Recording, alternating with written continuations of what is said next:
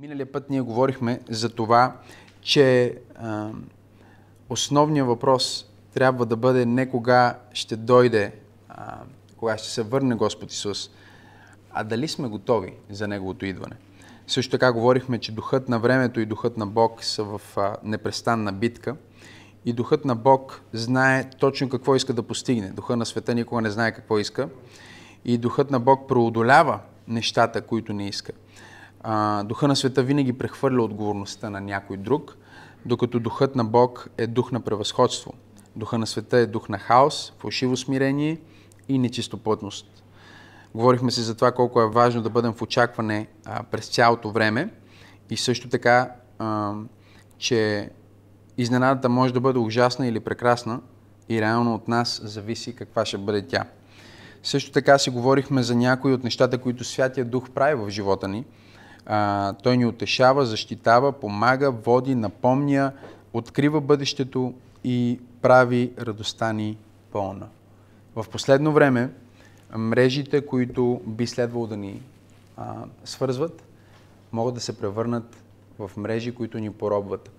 И изключително важно като християни да бъдем бдителни и а, внимателни. Всичко това, което говорихме в последните а, послания в сряда и в неделя, говори повече за нашата част, отколкото за Божията част. Говори повече за нашите сърца, отколкото за хронологията на събитията. Да, ние знаем, че сме в последно време. Да, ние знаем, че всичко това, което Господ Исус е казал а, за войни, слухове за войни, за духът на времето, за извращенията, които ще се случват в, а, в света, за катаклизмите, които ще се случват дори в космоса, всичко това е сигурно и ще се изпълни.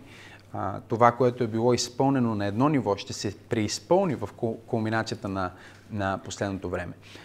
Най-важното, което знаем от всичко обаче, е благословената надежда, че Исус Христос ще се върне.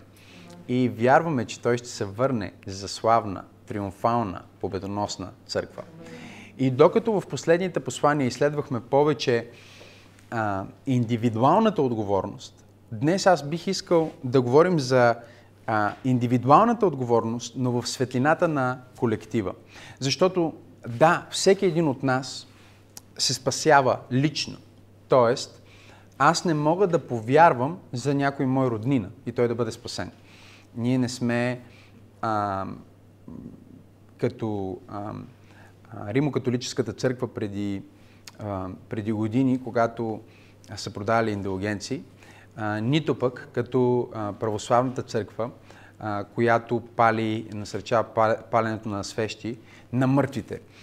Библията ясно учи, че спасението и християнската вяра е лично решение. Това не е традиция, това не е наследство, това не е национална религия.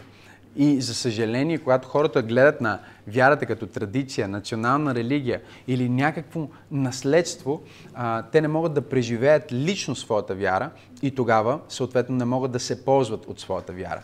И всички тези суеверия и натрупани лъжи ще продължат да кулминират ще продължат да се увеличават, за съжаление, а, колкото повече се приближаваме към края. Но ние сме призовани да стоим в истината, в Божието Слово и да вярваме това, което Библията ни казва. И Библията ясно казва, че докато човек е жив, е време за решение и след смъртта му е време за съд. Живота ни е толкова кратък и уж толкова незначителен, сравнен с вечността и същевременно Бог е благоволил своята премъдрост в този кратък период от време, който изглежда незначим, сравнен с вечността, ние да вземем най-важното решение, а именно как ще прекараме тази вечност. Това решение се взема от сърце индивидуално. След това, твоето взаимоотношение с Бог също е лично или а, той може да говори на теб лично, да те води и всички тези неща, които миналия път казахме за духа. И твоето очакване на неговото връщане също е нещо сърдечно, не е нещо, което може да ти бъде вменено от институция или а, дори от общността на църквата. Но докато ние говорим индивидуално, трябва да разберем, че докато всеки един от нас има индивидуално, личен призив, лично спасение, лична цел, лично взаимоотношение с Бог, Халелуя! Не е ли чудесно това да бъдеш част от а, църква, която вярва, че имаш лично взаимоотношение с Бог? Че няма посредник между теб и Бог? Пастора не е между теб и Бог, папата не е между теб и Бог, патриарха не е между теб и Бог, свещеника не е между... Няма нищо между теб и Бог. Ти и Бог сте едно. И докато това единство е реално и лично и интимно, за да бъде правилно консумирано, имаш нужда от получение. Имаш нужда от обучение. Елементарен пример мога да дам. Някой може да се запознае с моята съпруга и когато се запознае с моята съпруга, ти ще знаеш неща за нея. Ще знаеш, че е Теодора, се казва, Сенова, а, как изглежда. Ще имаш някаква представа. Но ако ти желаеш да я опознаеш още по-добре а, или да разбереш нещо повече за нея, е най-добре да попиташ мен, като нейн съпруг, или някой, който я познава от повече време, някой, който е общувал с нея, някой, който а, знае неща, които не са привидно явни за нея. По същия начин е в нашето християнско израстване. Ние приемаме Христос, имаме лична връзка с Него, но ние сме като бебета в вярата. Ние сме като едни младенци, както ни нарича Библията, като а, някой, който тук що се е запознал и сега те първа започва да опознава човека, с който говори. Първо ние имаме Божието Слово, което ни помага да опознаем Бог по-добре от всичко друго. Но също така и ние имаме онези, които го познават, а, които са го срещнали в различна област, по различен начин, същия Него и те могат да ни допринесат на живота. И тук е стойността на, на църквата и на общността, че ние всички сме различни хора, които сме преживяли Бог по уникален начин, но вярваме в един и същи Бог. Част сме от една и съща църква, имаме една и съща мисия, а, смирени сме под едно и също лидерство, което е а, избрано от Бог и се движим в една и съща посока. Всъщност, Библията ни нарича тялото Христово. Всеки един от нас е специфична част и същевременно е част от. Тоест, ако ти си част, но не си от, тогава и част не си. Защото за да бъдеш част, трябва да си от. За да бъдеш част, трябва да си свързан. И тук ние говорим за важността на църквата в последното време. Църквата е онзи стълб на истината и вярата в, обществото, който заедно а, може да, а, в който заедно хората, избрани от Исус, а, при, призвани от Исус, могат да държат обществото от това напълно да се срути. Причината света да е днес до голяма степен е църквата. И знам, че хора, които не вярват в Бог, могат а, да не са съгласни или да, а, да кажат, че това не е вярно но дори и стандарта за морал, на който те биха казали, че не е вярно, е а, с происход от юдео-християнските ценности. Така че много от нещата, по които ние вървим днес и които считаме за даденост, дори е един атеист счита за даденост свободата да бъде атеист. Под какъв морален закон той има свободата да бъде атеист? Това е добър въпрос. Как един човек дефинира свободата? Тоест, нашето общество днес е много интересно, защото а, ние сме стъпили на едни юдео-християнски ценности, които са основа на много неща, които вярваме и правим, и същевременно духа на света какво прави? Иска да подкопаем тези ценности и да кажем, че те не са верни, че са лъжливи. И всъщност какво правим? Ние сами си рушим собствената а, обществата на света сами си рушат собствената основа. А църквата е стълб и подпора на Божията истина в обществото. Църквата е солта, която предпазва обществото от това напълно да а, се вкисне, да се развали, да, а, а, да не става за нищо. И църквата е светлината, която е поставена високо, като град поставен на холм.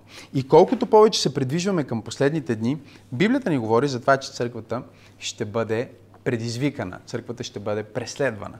Църквата а, ще има изключително много а, альтернативни организации, създадени в света, които да се опитат по фалшив начин да отнемат това, което църквата дава. Без значение дали ще бъде някаква политическа партия или някакъв социален клуб или, ам, или някаква организация или в някои случаи дори самата общност като държава, от която си част, ще се опита да се структурира. А, разбирате ли? Защото цялата а, идея за а, институция идва, е родена от, за, за организъм, идва от откровението на, на апостол Павел че ние събрани заедно хората сме организма, наречен църквата. Оттам нататък вече различни общества използват същия принцип на организация, на организираност. Бог е автора на, на, на реда. Той е автора на организма. Той е автора на, на живота. Но в последни дни ще има много неща, лишени от живота на духа, които ще приличат или ще се опитват да иземват функциите на това, което всъщност Бог иска да извърши в земята чрез църквата. Но нито едно оръжие, скорено против нас, няма да успее. Ние виждаме обаче също, четейки книгата Откровение в самото начало, че предвижвайки се към края, ще има църкви, които ще са отстъпили назад. Ще има църкви, които а, ще са се подали на, на духът на света. Ще има църкви, които дори за съжаление ще са изгубили напълно духът.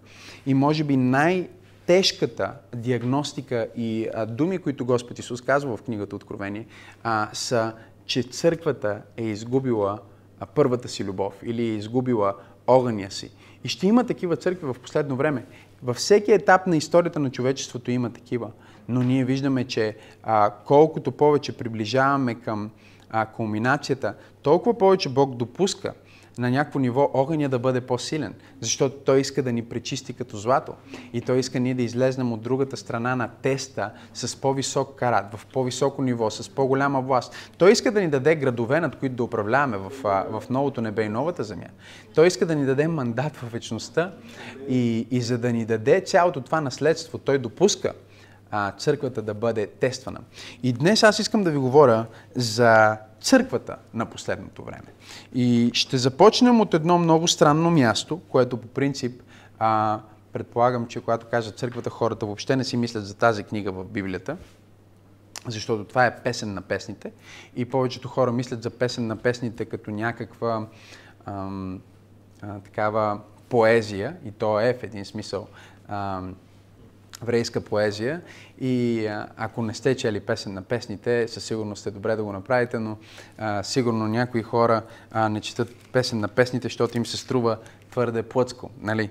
Тук се говори за любов и а, за взаимоотношения, за романтични взаимоотношения и за галабицата, и за възлюбения, и за приятелите, и за, а, и за романтика. И... Това е всъщност една от тези книги, които много хора се чудят защо е попадал, попаднал въобще в страниците на Библията. Нали, Соломон, който а, е имал около хиляда жени, а, пише и той разказва за неговата любима, а, която от хиляда жени, не знам точно как е избрано, пише за нея, нали, врата ти е като а, крепост и носът ти е като кула и коремчето ти е като купичка, гърдите ти са като мандаринки. А, и, описва и понякога чета, когато чета песен на песните, просто е така, за да минавам през словото, а, което е всички да правим, а, без, без много да се задълбочавам, просто си чета Библията. И когато чета и си казвам, Боже Господи, какви неща има в Библията. Има, има, части от Библията, които а, бихме сложили препоръчителен родителски контрол. Дори и в Новия Завет. Но всъщност песен на песните е изключителна книга за последното време, защото ни разкрива възможното за църквата в последното време. Альтернативите как църквата може да се развие и какво може да се случи с църквата в света в последното време. И ние можем да го погледнем по този начин, защото образа на младоженеца е образа на Господ Исус Христос и образа на невястата е образа на църквата. Същевременно, а, примерите са много точни, защото те са в едно положение на годеж, те са в едно положение, в което са обещани един на друг. Все още техния брак не е консумиран, все още не живеят заедно. Но какво се е случило? Според юдейската традиция, това, което вече е станало, е, че младоженеца е платил а, цена, той е платил стойност, с която а, един вид зестра е откупил невястата а, откупвайки невястата, тя е негова законна годеница, което е доста по-сериозно от днешния годеж. Днес хората от семейство си тръгват лесно, камо ли от годеж. Нали? Но в древно време, когато е имало годеж, това е било почти като сватба или да има семейство. Защо? Защото цялата общност знае за това. Дамата е резервирана за младоженеца. И ако си спомняте, дори във времето, когато нашия Господ Исус се раждаше, беше точно такова положение. А, Мария беше обещана на Йосиф, защото той беше платил някаква цена. Тя имаше някакъв белег, който показваше, че принадлежи на някой. И когато разбраха, че е непразна, а, а, първоначално не повярваха, че е духа и имаше опасност Мария да изгуби живота си, да бъде убита с камъни, защото по закон а, тя вече принадлежи на някой. Почти като брак. И така, а, в песен на песните се развива точно това романтично взаимоотношение, което се развива а, от 2000 години насам между Исус Христос и Неговата църква. Той е младоженеца, който е платил цената. А, той е платил най-скъпата цена със своята собствена кръв. И точно както когато аз предложих на моята съпруга да се сгодим, аз си сложих пръстен, който е символа на това, че тя в момента а, е обещана. Слагайки този пръстен на годеж, тя е обещана на мен. По същия начин Христос ни даде символа на това, че със сигурност сме Негови и Той се връща конкретно за нас. И този символ, според апостол Павел, е духът. Той ни даде духът си в залог. Той ни даде духът си като печат, за да знаем, че когато се върне, ние сме Негови. Не може по никакъв начин някой друг да иска а, да му принадлежим. Не може някой да ни купи. Не може някой да ни вземе. Ние сме определени, вече сме платени и сме подпечатани. Халелуя на Бога. Със святия дух на Бога. Както в, а, в древността, когато на пристанищата са разтоварвали стока и, например, аз съм един търговец, който минава и избирам това, това, това, това и казвам всичко това го купувам и отделяме тази стока и тази стока а, се подпечатва. Аз слагам а, печата, своя печат върху дадения пакет и си тръгвам, отивам да си пазарувам или да си правя следващото. Не може някой клиент да мине след мен и да каже, аз искам това нещо, защото отгоре е моя печат. Това означава, че аз съм платил цената, това нещо принадлежи на мен. Дори някой да дойде и да каже, аз ще плата по-висока цена. Не, това вече е платено. Огледай се в другите неща, които не принадлежат на никой. Това нещо принадлежи конкретно на този човек. И дори когато се върна, аз намирам точно пакета, за който аз съм платил, с печата, който съм сложил отгоре, защото това е моят печат, аз го разпознавам, цената е платена и това ми принадлежи по право и аз ще се върна непременно за да си го взема. Защо? Защото съм платил цена и защото съм го подпечатал. Исус Христос плати цената със своята кръв, а, за да откупи невяста от всяко плема, от всеки род, от всяка нация, всяка възраст, по целия свят. И също така Той изпрати духът на Педесятница, за да подпечати онези, които вярват в Него и да знаят, че каквото и да става, аз не принадлежа на този свят. Халелуя! Дори Антихрист да дойде, той не може да сложи друг печат върху мене. Защото аз вече съм подпечатан. Разбирате ли? Един християнин не се страхува от това, че антихрист може да го подпечата, защото той вече е подпечатан. Няма как този печат да бъде махнат. Няма как този печат да бъде разчупен. Вие сте били подпечатани с святия Божий дух. Халелуя на Бога. Този дух свидетелства с нашия дух. Ни казва римляни, че ние сме Божии деца. Не сме приели духът на робство не сме приели духът на този свят, за който говорихме миналия път, но сме приели духът на Бог. И днес аз искам да ви говоря за църквата в последното време. Или за това как църквата да бъде славна в последното време. И разбира се,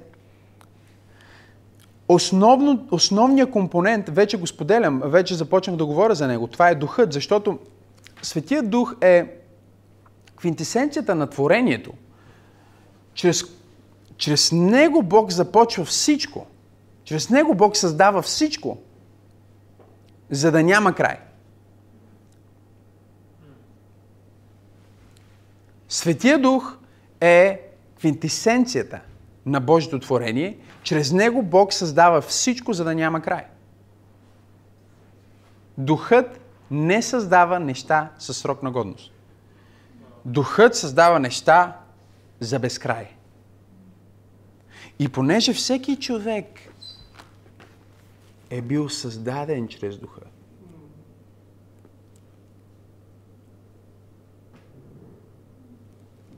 няма как една душа да има край.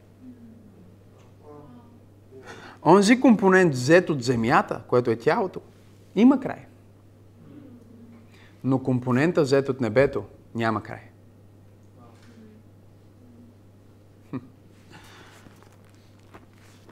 Ние с моята съпруга като родители вече два пъти сме произвели според вида си тела. Ние можем да дадем на Бог реално само биологичен материал. От мен, от нея, това нещо се събира, но за да има живот вътре, никой лекар не може да обясни това. За да има съзнание вътре в тази опаковка, трябва да има трябва да има дух, трябва да има дихание. Библията го нарича Отец на духовете. Значи няма човек на тази земя, на който Бог не е баща. Има такива, които са го отрекли, които казват, че той не съществува и така нататък. Но все пак той ме баща. Защото няма как да имаш дух и съзнание, да си жива душа, разумна, без той да е вдъхнал в теб. Той е вдъхнал. Какво правиш ти с този дух? Дали ти фокусираш повече на твоето вътрешно аз, дух, или само на външното, на твоето тяло и на материалното, това е вече твоето решение. Но нека те предупредя. Твоя дух е вечен, твоята душа е вечна. И за това спасението е толкова важен миг. Защото няма альтернатива на спасението. Приемането на Исус Христос означава, че ти си избрал, че Твоя дух ще се върне при Бог, на който принадлежи, за да прекара вечността с Него. Ако ти отхвърлиш Христос или не го приемеш, тогава Твоя дух ще отиде там, за където е живял през целият ти живот. В бунт, в непокорство, при, както казва Библията, синовете на непокорните. И избора е твой днес. Дали ти ще приемеш цената, която младоженеца е платил. Защото за разлика от стока и един пакет, който е подпечатан, ти имаш свободна воля, можеш да махнеш този печат. Ти имаш свободна воля, можеш да се отречеш от тази цена. И това е много, много, много важно. Така че днес ние говорим за този, който прави всичко живо. Този, който прави църквата жива. Този, който прави живота смислен. Това е Святия Дух. Ние трябва да осъзнаем като християни и като църкви, особено ако искаме да бъдем силни църкви в последното време, че църквата е дома на духа. Църквата е тялото на духа. Ние сме тялото Христово, но ние сме всъщност тялото на духа, защото духът е онзи, който оживотворява църквата. Църквата без духа е мъртво тяло. Няма нищо красиво, няма нищо привлекателно. Някой беше критикувал преди известно време пробуждане. А, то е просто красиво и привлекателно, така едно хубаво направено. И аз казвам, да, защото е живо. Защото има живот. Хората са привлечени към неща, които имат живот и са отблъснати от неща, които са мъртви. И колкото повече смърт има в света, толкова повече живот трябва да има в църквата. Колкото повече мрак има в света, толкова повече светлина трябва да има и дух трябва да има в църквата. Но ние виждаме различните альтернативи на това, което може да се случи с тази невяста преди сватбата. И ние знаем, че Исус ще се върне, за да имаме сватбата на агнето. За да имаме празненството на цялата Вселена, на събирането отново на Бог и творението му. И особено на Бог и короната на Неговото творение. На човека, който е минал по дълъг път на отклоняване, отпадане, изкупление и завръщане. И сега отново е поставен на същото място, на което Бог го постави в Едемската градина. Адам, благославям те, искам да владееш, над всичко, което лети във въздуха, всичко, което се движи по земята, всичко, което плува в морето. Аз съм те направил да бъдеш короната на моето творение. Аз съм те направил да бъдеш венеца на славата ми в цялата вселена. И ние ще се върнем към това нещо в сватбата на Агнето, в края на краищата. Халелуя! Затова последното време е страхотна новина, страхотна проповед за нас. Защото това означава, че има сватба, на която отиваме. Аз съм чул за някой, който отива депресиран на сватба. А, всички отиваме с радост на сватба. Халелуя! Отиваме на сватба и това не е просто... Чуйте, това е нашата сватба. Това е нашето празненство, в което ще се обединим напълно и ще консумираме напълно Неговото присъствие и слава и божествен живот. До сега познаваме този живот а, частично. Някои го познават доста по-добре от други, защото са били изпълнени с този дух. Но идва деня, в който напълно ще консумираме този живот. Напълно ще бъдем погълнати от него. И ние ще живеем в него, и той ще живее в нас. Събирането на творението отново е работа на духът, защото духът е енергията на Бог, която управлява космическите и земните процеси. Това е личността на Бог, която всъщност води всичко, което се случва.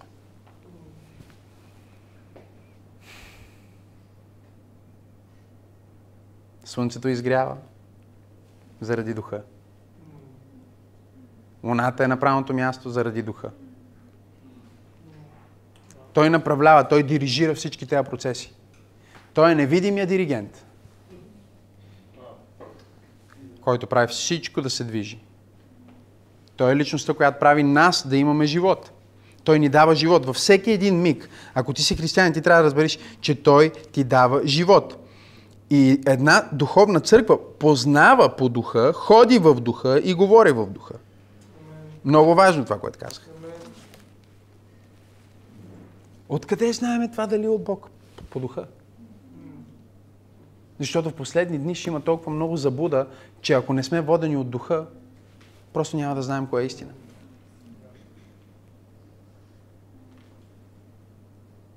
Говори за фалшиви новини. Нищо не сме видели от фалшиви новини. И то фалшиви новини, които ще бъдат насочени, за да заблудат, ако може, избраните. Но църквата, която той желае, не е слаба църква, не е объркана невяста. Библията ни казва, че той се връща за славна църква, без петно и без бръчка. И искам да ви дам няколко характеристики на тази славна църква на последното време. Тази славна църква, която буквално ще завзема с Божието царство, докато Исус се върне. Това не е църква, която чака да бъде грабната или някой да я спаси от този свят. Това е църква, която завзема докато Христос се върне. Искам да разберете, че ние не сме от страната на а, доминиализма, където тотално мислиме, че а, милениума е започнал, Исус се върна, Неговото идване беше Неговото идване, от сега нататък само е за вземане и само е победа и няма нищо от стария свят. Той е победил всичко, няма болести, няма... Не, не. Ние сме наясно с това, че злото е в света и че тази земя и това творение са все още под властта на първия Адам. Искам да разберете това. Първия Адам предаде атмосферата на, на планетата Земя на Луцифер. Това е причината да имаме зло в света. Това е причината Бог да трябва да унищожи тази земя. Ако Бог нямаше нужда да унищожи тази земя, нямаше да я унищожава. Нямаше да има край. Той унищожава това творение, защото вече е инфектирано. Вече е напълно инфектирано с злото.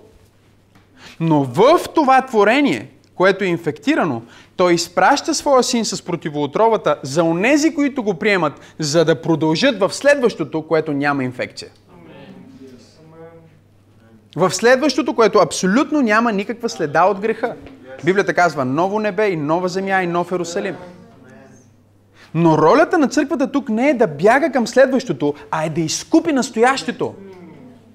Да изкупи настоящето, да изкупи колкото се може повече хора, да изкупи колкото се може повече души, да покаже на колкото се може повече хора противоотровата, антивируса, ваксината срещу греха, срещу вечното осъждение. Исус Христос, за да могат хората да го приемат и когато хората го приемат, да имат дъра на вечен живот. Толкова е семпо мисията на църквата. И е толкова трудна същевременно. Защото хората са църквата. И човешкият елемент в църквата винаги е много реален. Човешкият елемент, в която иде църква, винаги е реален. Църквата е изградена от хора, които все още са в тези тела, които все още са от тази земя, които все още са под този мандат на първия Адам. Какво е разрешението, пасторе? Ходете в духа и няма да извършвате желанието на пътя.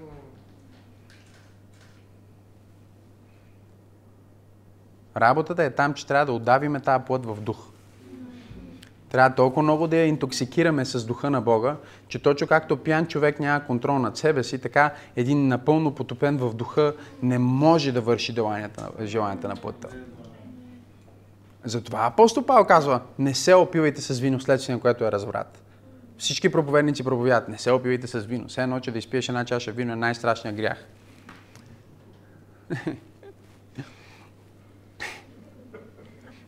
Аз съм бил в църкви, където ако някой хората говорят, видяхме еди кой си брат да пие бира. Е, край. Ще отида в ада, що ме пил бира. Той вече е съблазан, той е такъв. А ти че клюкарстваш? Нека кажа на някои пастори, които гледат тази проповед.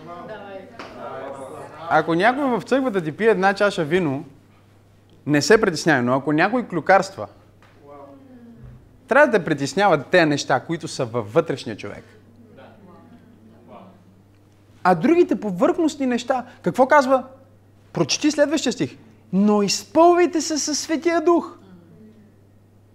Говорих с един човек и той тръгна ми говори за всичките полезни а, странични ефекти на това да пушиш трева. Сериозно. Или дори някои такива наркотични вещества. Просто колко са полезни. И съм казал, виж какво. Всичко, което ти можеш да усетиш, да преживееш духовно, аз го преживявам, когато се моля. Разликата е там, че аз нямам странични ефекти.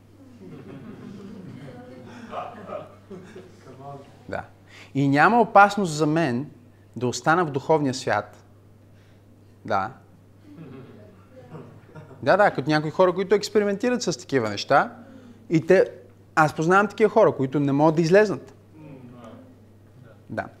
Наричат го шизофрения. Те си виждат неща, виждат си мъртви роднини и просто не могат да излезнат от това състояние.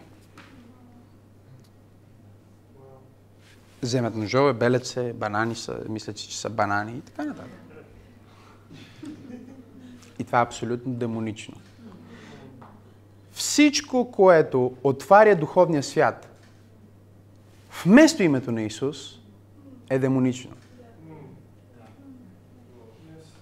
Приключваме.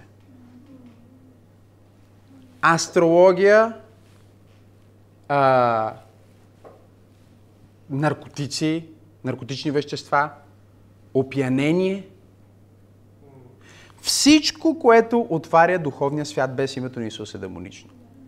И нека да добавя това. Всичко, което те кара да изгубиш контрол на твоето тяло, освен Светия Дух, е демонично. Затова не се напиваш, следствие на което е разврат. Изгубваш контрол. Поставяш други хора под, под риск. Но тук ние не говорим просто за не правете това, не правете онова. Защото ако църквата говори за това, което не трябва да правим, повече отколкото за това, което трябва да правим, хората винаги ще бъдат в робство. Тоест, ние не трябва в Библията си да сме почертали не се опивайте с вино, следствие на което е разврат. А трябва да сме почертали, но изпълвайте се със Святия Дух. Защото имаме альтернатива. Халелуя на Бога. Альтернативата е живота в духа. Альтернативата е радостта в духа. Някои мъже имат нужда от секс с различна жена всяка седмица, за да изпитват удоволствие. Ми аз съм открил невероятно удоволствие с една жена. Нямам намерение да я сменям. Удоволствието става все по-хубаво, все по-голямо и все по-добро. Що? Защото е благословено.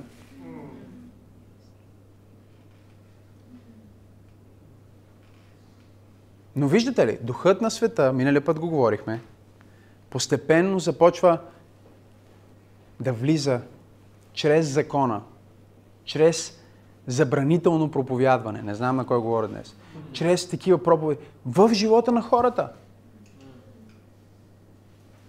Духа идва за да те освободи. Духа идва за да направи църквата ефективна. Духа идва за да ни изпълни толкова много, че изведнъж да нямаме нуждите. Когато аз имам повече време с Бог, аз нямам нуждите. Имам дни, в които се моля, забравям, не, не, не, не огладнявам, забравям въобще за, за това, че има а, такава нужда, че такова нещо съществува. Физическото отива на втори план. Защо? Защото ти изпитваш още по-голямо удоволствие. Много по-велико удоволствие, много по-силно удоволствие да бъдеш изпълнен със Святия Дух. И църквата на бъдещето е църква, която е славна, защото е изпълнена със Святия Дух. И номер едно, тази църква е будна. Запиши си това. Тя е будна. Песен на песните казах, нека да прочита стиха все пак. Пета глава, втори стих казва, аз спях, но сърцето ми беше будно. Лъжа. Това е което християните си казват. Абе, аз не съм се молил тази седмица, но пак не съм в света. Говорим за последното време. Това е опасно. И да, светските хора и псевдохристияните ще кажат, какво толкова? Но духовният ти човек заспива. Никога не дей да си казваш, абе, аз не правя това, което трябва, ама Бог е... Всичко е наред. Не, не, не, не. По-добре направи твоята част. Бъди буден. И много хора а, си мислят, че само защото съществува църквата, значи е будна. Ние се наричаме пробуждане, например. И хората си мислят, добре, сега какво значи пробуждане? Ако има църква, всяка църква е пробуждане. Да, ама не. Да съществуваш не означава, че си буден, защото и когато си заспал, също съществуваш. И нещо повече. Когато ти си в състояние на сън, всички животоспасяващи и животоподдържащи процеси са на автоматик. Те работят. Дишането работи, кръвообращението, сърцето, слава Богу. Всичко си работи нормално, нали така? Но спиш. Така че когато ние говорим за това да бъдеш духовно буден, ние всъщност казваме, че за да бъде слабна църквата в последно време, трябва да бъде в съзнание. Защото когато си буден, ти си в съзнание за това, което се случва около тебе. Кой е до тебе, кой какво прави.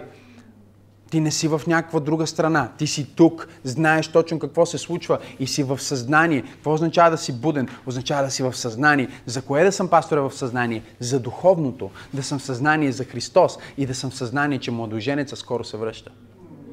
Младоженеца скоро се връща. Аз казах, че младоженеца скоро се връща. Аз казах, че младоженеца скоро се връща. Номер две, запишете си това. Казва ни се в първа глава, 15 стих, че че тази невяста има очите на духа. И това е много силно. С други думи, ние не прочитаме обстоятелствата през естествените си очи, ние прочитаме обстоятелствата през духовните очи. Много е важно. И отново говорим за разпознаване. Откъде идва разпознаване? От познаване. На кой познаване? На Бог. Колкото повече общуваш с Бог, толкова повече духовните ти очи се отварят и ти виждаш светъл ангел, но знаеш, че всъщност е дявол. Чуваш как един човек ти казва едно, но знаеш, че има в предвид друго. Защо? Защото ти не виждаш вече само с естествените, ти виждаш духовните очи. И това е толкова важно за църквата в последно време, защото толкова много информация и толкова много забуда по света никога не е имал. Всичко, което е нужно е първо да си пуснеш, примерно, CNN, след това да си пуснеш Fox. И ти ще си помислиш, че имаш шизофрения. Защото едните казват едно, другите казват тотално обратното. И те снимат на едно и също място. Просто в един момент ти си кажеш, добре, кое е вярно? После отидеш на, на някаква друга станция и там друг... отидеш в българските, те пък дори не го казват, че се е случило.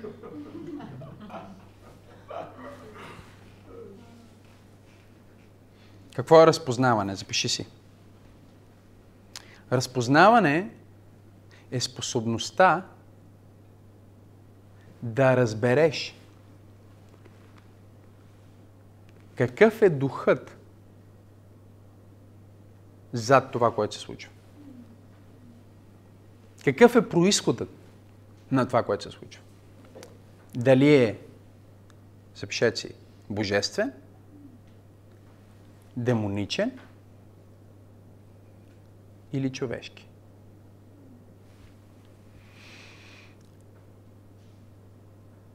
Може да бъде божествен происход, може да бъде демоничен происход, може да бъде човешки происход, добавям още един, може да бъде ангелски.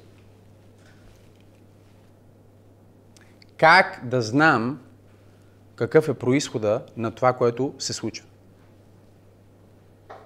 Нашата борба не е срещу плът и кръв. Но ние виждаме само плът и кръв. Единственият начин за църквата на бъдещето е да има очите на духа.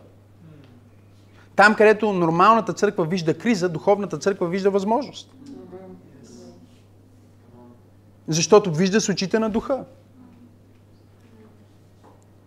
Да си, да си движен от очите на духа означава, че не позволяваш на естествените обстоятелства да бъдат определящи. Под каквато и да е форма, когато и да е, каквото и да се случва. Това не определя. Ама това се случи. Това не определя. Ама това казах. Това не определя. Ама това е по новините. Това не определя. Ама хиляди хора го твърдят. Това не определя. Какво ако утре всички новини и хиляди хора кажат, че да вярваш в Христос е психологическо разстройство? И хората, които го имат, са опасни за сигурността на обществото. Какво правим? Ако всички, ако всички го казват, всички са убедени, какво правим ние? Казваме ми, значи е така. Не, ние не гледаме така. Ние гледаме през очите на духа. Това е единственото спасение. Колко много неща света ги е приел за, нормал, за абсолютно нормални, които, ако ги гледаш през очите на духа, разбираш, че са си напълно демонични.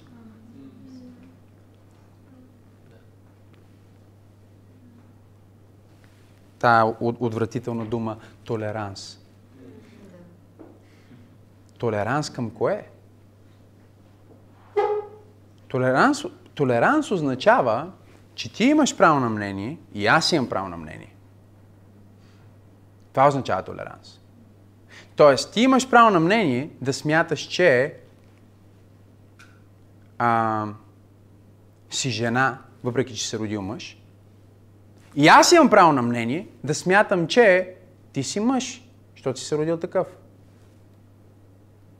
Когато твоето право на мнение започне да потиска моето право на мнение, тогава ти си от страната на хищника, а аз всъщност се превръщам в жертвата. И това е духа на света днес. Тоест, Днес е напълно окей okay за света да има прайд, демократи, окей, okay, има прайд. Но, ако аз излезна, за да кажа, че аз съм за традиционното семейство, в най-добрия случай те ще кажат, че аз съм противник на уния, които са направили. Ма защо трябва да съм противник? Това са моите убеждения.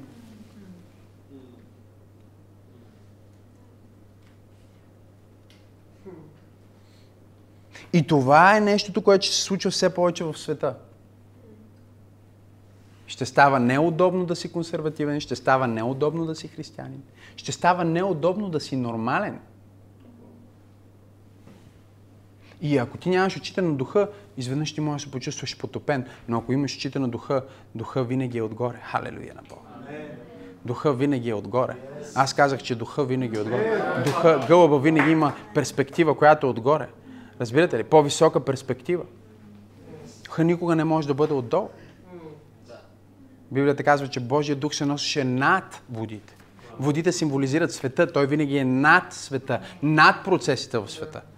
Другия символ на духа е мирото, маслото, зехтина. Може да вземеш една чашка, да сложиш зехтин вътре и след това да сипеш колкото искаш литри вода върху този зехтин. Зехтина няма да остане отгоре, отдолу, ще се качи отгоре. Защо? Защото помазанието винаги е отгоре, духа винаги е отгоре. И ако ти имаш перспективата на духа, ти винаги ще бъдеш отгоре, защото той винаги ще даде изходен път, той винаги ще даде по-широка перспектива. Това е църква, която не се срамува от духа. Това е църква, която има очите на духа. Номер три, това е църква, която е бърза да отвори. Бърза да отвори. Какво означава това, пасторе? Означава, че отговорът ти на божествената активност е моментален. В същия пасаж, който четохме в началото, се казва, че а, невястата си каза, ох, сега съм си измила краката, пък съм си и бърсала косата, пък съм си легнала в кревата и сега да стана ли, да не стана ли, а любимия ми чука на вратата.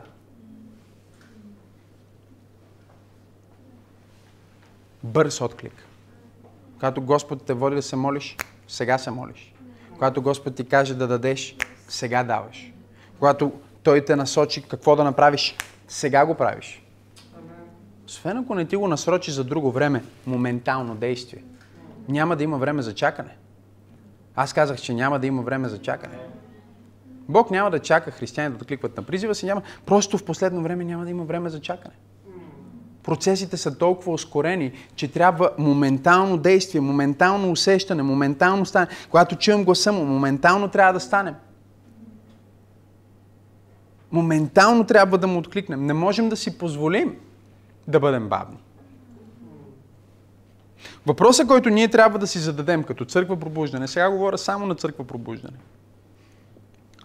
Въпреки, че всички сте включени от всички места. Въпросът, който трябва да си зададем е за какво вярваме на Бог в идните 5 години? И какво ни пречи да го направим за 5 дни?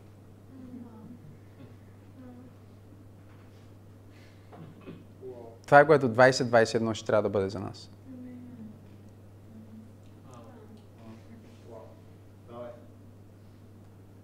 Каква е идеята? Какво е видението? Какво искаме да видим след 5 години? Окей, okay, какво ни спира да го направим за 5 дни? Сигурно няма да успеем за 5 дни, обаче няма и да за 5 години. Ще стане някъде за около една.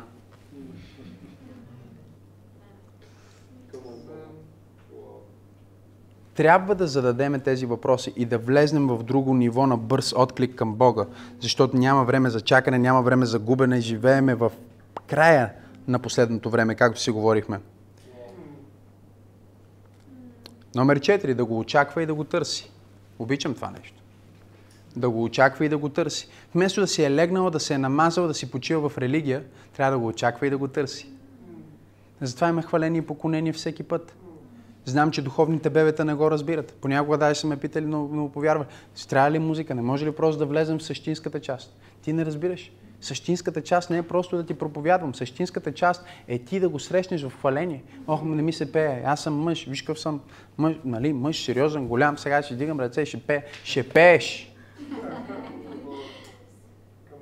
Защото искаш да го търсиш, искаш да общуваш с него. Защото ако не го познаваш, може да бъдеш заблуден. Защото ако не го познаваш, това, което се случи с тази църква, ще се случи с всяка църква, която не го търси. Библията казва, докато стана да му отворя, младоженеца не беше там. И отидох да го търся, моя възлюбен. И ме хванаха стражарите. И ме насилваха. Света може да опресира само църква – която не е подчинена на, на Христос. Всяка църква ще мине през изпитание, всяка църква ще мине през преследване, но наистина опресията е различна и е реална за онези, които не са го търсили и не са го очаквали през цялото време. Онези, които го търсят и го очакват през цялото време, дори когато минават през болка, го търсят в болката. Дори когато минават през проблем, го търсят в проблема. Защото те не го търсят в проблема, те са го търсили винаги и сега продължават своето търсене и общуване с него. Да търсиш и да очакваш, да търсиш хваление, да очакваш поклонение, да търсиш, да очакваш, да търсиш, да очакваш, да, да очакваш Неговото присъствие да дойде, когато се молиш. Водиме към номер 5. Да го хвали пред приятелите си. М- да го хвали пред приятелите си. Какво означава това? Това означава, че тая невяста в един, в един от стиховете отива и казва на приятелите си, о, вие не знаете какъв е моят младоженец. О, той е най-прекрасният, той е най-чудесният, той е най-добрия. Говоря на всеки вярващ, на всеки християнин в момента. Хвали Исус пред приятелите си. Сподели Исус на приятелите си. Те имат нужда от Него, повече отколкото си мислиш. И знам, че много християни си мислят, ама ако кажа за Бог, ако си споделя сега, че слушам тази проповед на Максима сега. Толкова много хора си споделят. Ти ли няма да си споделиш? И ти си споделиш. Ама какво ще кажат моите приятели, които не вярват? Може би някой ще ми се подиграе. Чуй. А ако никой от твоите приятели не иска да слуша за възлюбения ти и не иска дори да те чуе, може би не трябва да са ти приятели. Защото истинските приятели могат да не са съгласни с тебе, обаче като им кажеш за нещо, което е важно за тебе, поне ще слушат. И ако са ти истински приятели и те познават, няма да те отхвърлят, а дори да не са съгласни, ще те приемат с твоето различие. Виждате ли какъв е, каква е играта на, на, на врага? Играта на врага е ние да приемем хората с техните различия, без те да приемат нас с нашите различия. Нашето различие може да ги спаси и да ги промени, техните различия само им вредят, но ние трябва да приемем тях с нещата, които им вредят, без те да приемат нас с нещата, които могат да ги спасят.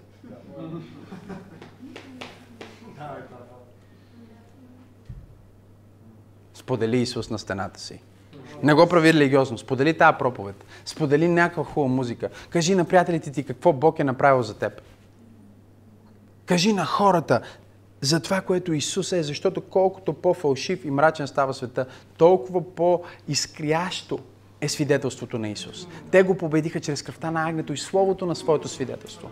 Кажи своето свидетелство на някой. Сподели твоята история. Може да не е някаква свръхестествена история. Най-елементарната ти история за това как си минал през нещо и Исус те е срещнал. Сподели го, защото приятелите ти имат нужда да чуят, че Исус наистина е жив. Те имат нужда да чуят за младоженеца. Записвате ли се? Важно е да си запишете това. Номер 6. Носена е от силни мъже. Църквата на последното време е носена от силни мъже. Това е което ни казва Божието Слово. В трета глава, седми стих, се казва, че е носена от силни мъже. Хората искат църквата да ги носи, а Бог казва, че църквата има нужда от хора, които я носят. Не знам на кой проповядвам днес, но имаме нужда от някои християни, които да осъзнаят, аз не просто ходя на църква, аз съм църквата. И аз не само ходя на църква или съм църквата, аз нося църквата. Знаеш какво означава нося църквата? Означава, ако нещо се клати горе, значи не носиш добре. Когато носиш, ти нямаш време да критикуваш, защото ти си отговорен за това, което се случва отгоре. Ти не казваш, о, отгоре, а, лидерите, то, който пастира, който решава другия. Не, не, ти носиш. Църквата на последното време е църква, която възприема своята отговорност да бъде църквата, в която всеки мъж в църквата казва, аз съм лидер и съм разрешението на всяка ситуация. Аз нося църквата. Ма, цъ, виж, църквата няма, не можахме да раздадеме много храна. Значи трябва повече да даваш. Ти носиш. Когато носиш, нямаш време да критикуваш, защото си твърде ангажиран да носиш. А уния, които не носят, на тях е много лесно да критикуват. А, си, чите, аз никога не съм имал критик, който е по-успешен от мен. Никога не съм имал хейтер, който е по-успешен от мен.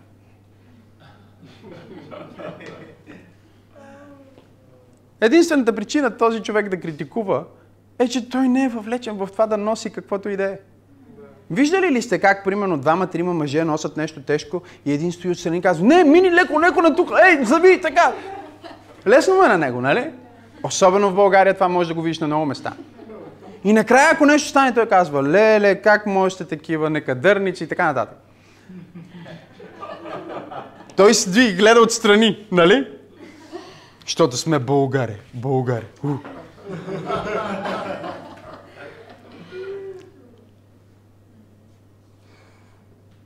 Носи църквата. Не знам на кой мъж проповядвам. Носи църквата. Може да не си от тази църква. Която и църква да си, носи църквата си, носи лидерите си, носи пастора си, носи отговорността за благовестието, носи го върху твоите рамене, защото Божието присъствие не идва на колички, Божието присъствие не идва на коли, Божието присъствие идва само на рамене.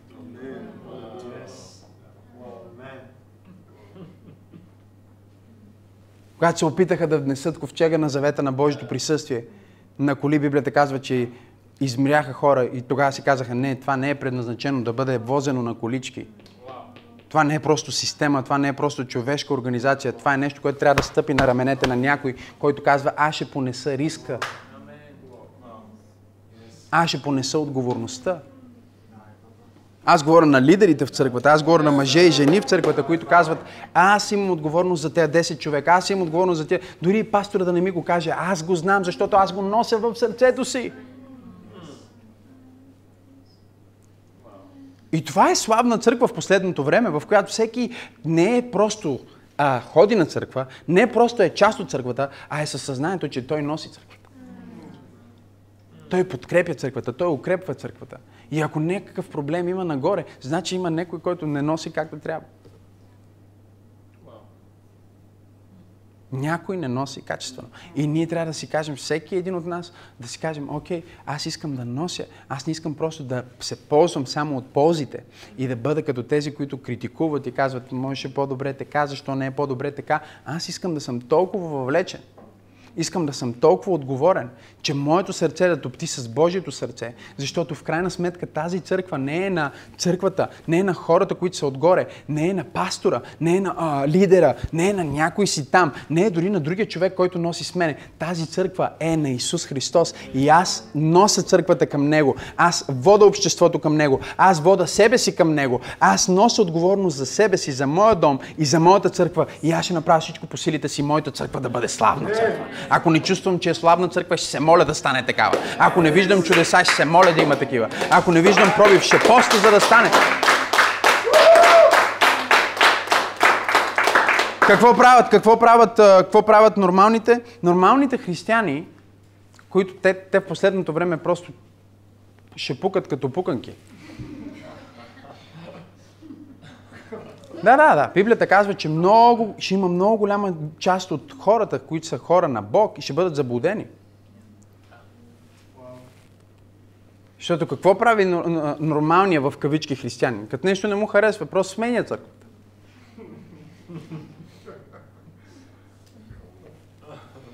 Отива някъде, където не му се вижда толкова да се клати. Ама не се клати, защото някой друг носи. И ти сега като се качиш отгоре, стане тежко и там ще почне да се клати.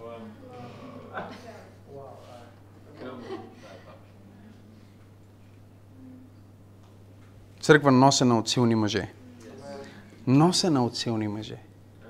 Аз си мислех, че ще пише църква, която носи силни мъже. Е, какви са тия силни мъже, които църквата ги носи?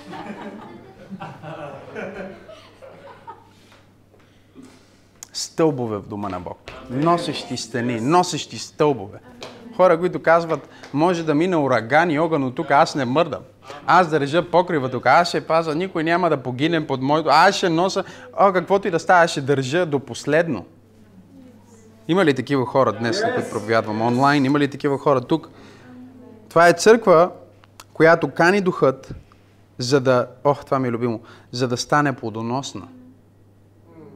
В четвърта глава, 16 стих се казва, ела, вятър, ела северен вятър, ела южен вятър, ела духни върху моите градини за да има плод. Това е църква, която осъзнава, без Светия Дух нищо не става. И да каним Светия Дух не значи, че все едно Светия Дух го няма и ние го каним, за да дойде. В Библията това не е, не е значението на покана. Когато Исус каза, елате при мене всички отрудени и обременени, той няма в предвид някакъв конкретен адрес. Къде да отидем точно? Ерусалим?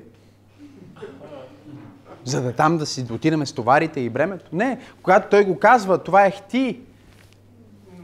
През епохите на историята към всеки, който дойде до съзнанието, че има такава опция. Да кажем, Ола святи душе означава, че ние сме в съзнанието, че има по-високо ниво на слава. че има по-голяма реалност на Бог, която може да бъде проявена и че има дух, който прави всичко възможно. Вече си изморен, чувстваш, че си на предела на силите си. Ела, святи души. Колко сила има той? Ха?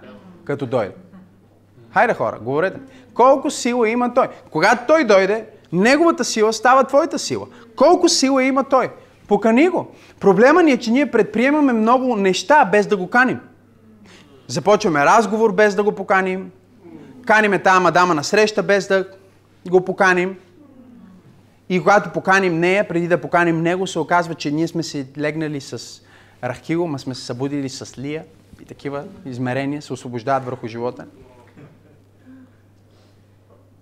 Започваме бизнес без да го поканим. Всичко, което започваш без да го поканиш, е обречено на провал.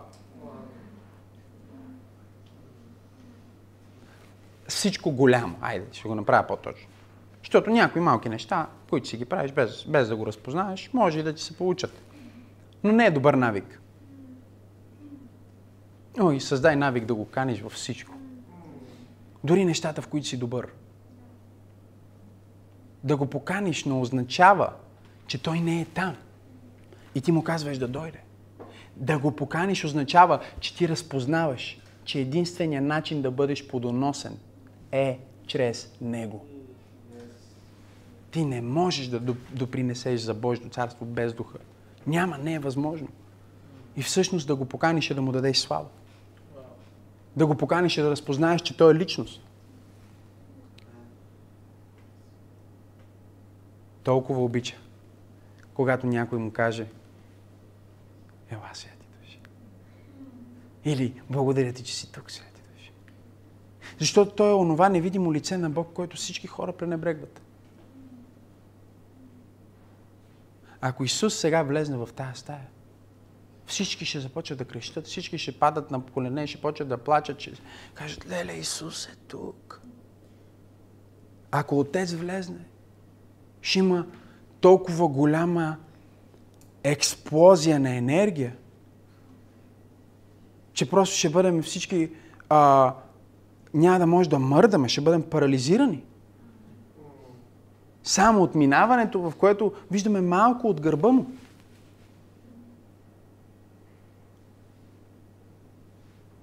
И духът е тук през цялото време. И много малко хора обръщат внимание. Когато обърнат внимание, отключват ефектите на неговото присъствие.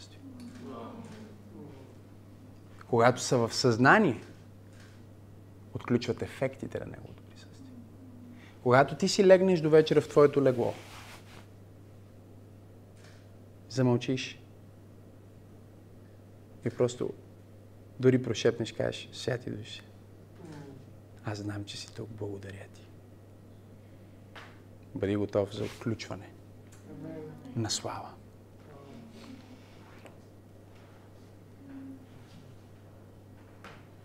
Ако видиш Исус, веднага ще усетиш всичко, което е. За да усетиш Исус, за да разпознаеш Исус, първо трябва да разпознаеш Духа. Той е единствения, който разкрива Исус.